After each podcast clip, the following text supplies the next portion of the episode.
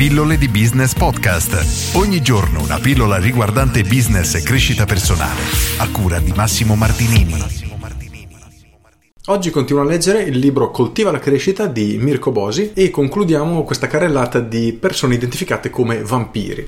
E leggo l'adulatore e il ricattatore emotivo. L'adulatore questo tipo di vampiro è subdolo, parte lusingandoti e poi usa uno dei suoi trucchi da illusionista dell'attenzione puff, magia. Tu scompari e in scena rimane solo lui. Mm, mi fai un esempio?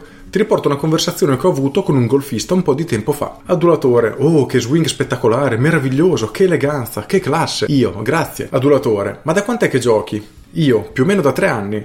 Adulatore, Ah, io invece ho iniziato vent'anni fa, sai, prima giocavo a tennis, poi è successa la rava e la fava e all'epoca bla bla bla bla bla bla bla bla bla e poi devi sapere che è il mio lavoro bla bla bla bla bla bla e il paragrafo continua con mezza pagina di bla bla bla bla bla. E infine abbiamo il ricattatore emotivo. È un caso simile al lamentone. L'ego infantile ha dato lo sfratto alla parte adulta della persona ed utilizza strategie di primi anni di vita per ottenere ciò che vuole o per farla pagare, quando si pensa di aver ricevuto un torto. Ad esempio, ad esempio fa il broncio o il trattamento del silenzio, un silenzio totale con risposta monosillabe. È una modalità aggressiva mascherata, tecnicamente aggressività passiva. Come aggressiva? Aggressiva perché studi dimostrano che la finalità è quella di infliggere dolore all'altro, un dolore che di fatto viene spesso avvertito e si avvicina a quello di tipo fisico, con un risvolto in fingardo. Se la controparte abbocca, rischia di passare a strategia aggressiva esplicita, grida, insulti, eccetera. Ciò accade a causa di un passaggio di energie aggressive dal ricattatore al ricattato, che diviene una sorta di aggressore. Questo consente al ricattatore di poter fare la vittima dicendo che l'altro è aggressivo. Quindi parte con un'aggressione mascherata, l'altro reagisce in modo aggressivo e lui fa la vittima. Wow, Machiavelli era un dilettante a confronto, ma sono molto strategici questi ricattatori.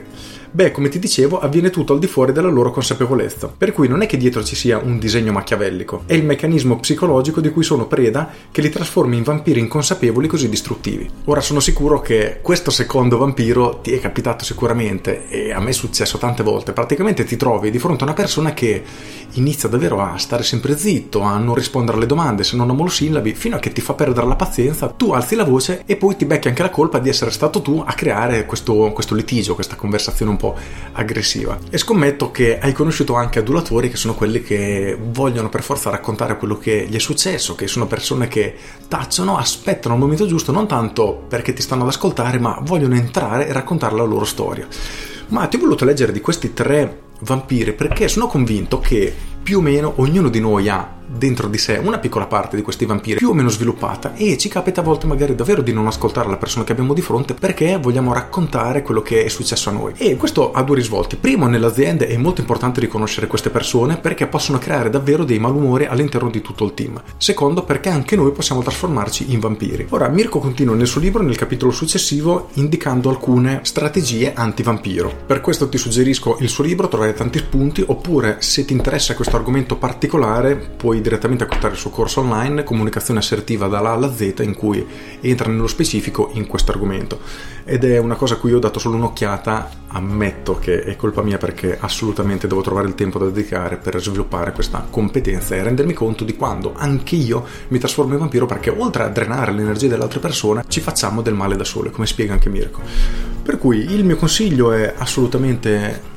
questo libro mega consigliato, Coltiva la crescita. Mirko, come ho già detto nelle due pillole precedenti, consiglia di segnarti nel tuo quaderno degli appunti di Coltiva la crescita o comunque da qualche parte quelli che sono che sei riuscito a identificare come vampiri. Io ti propongo un esercizio parallelo, ovvero di individuare le situazioni in cui tu stesso sei stato un vampiro. Ora Mirko mi sgriderà perché effettivamente non so quale sia lo scopo di questo esercizio, però a me è servito perché anch'io in alcuni casi tendo a lamentarmi oppure mi capita anche di non ascoltare la persona che ho di fronte perché voglio raccontare quello che è successo a me. E di fatto una cosa sicuramente curiosa perché è sempre facile individuare le altre persone, trovare difetti agli altri, ma trovarli se stessi è molto molto più difficile. Con questo è tutto, io sono Massimo Martinini e ci sentiamo domani. Ciao!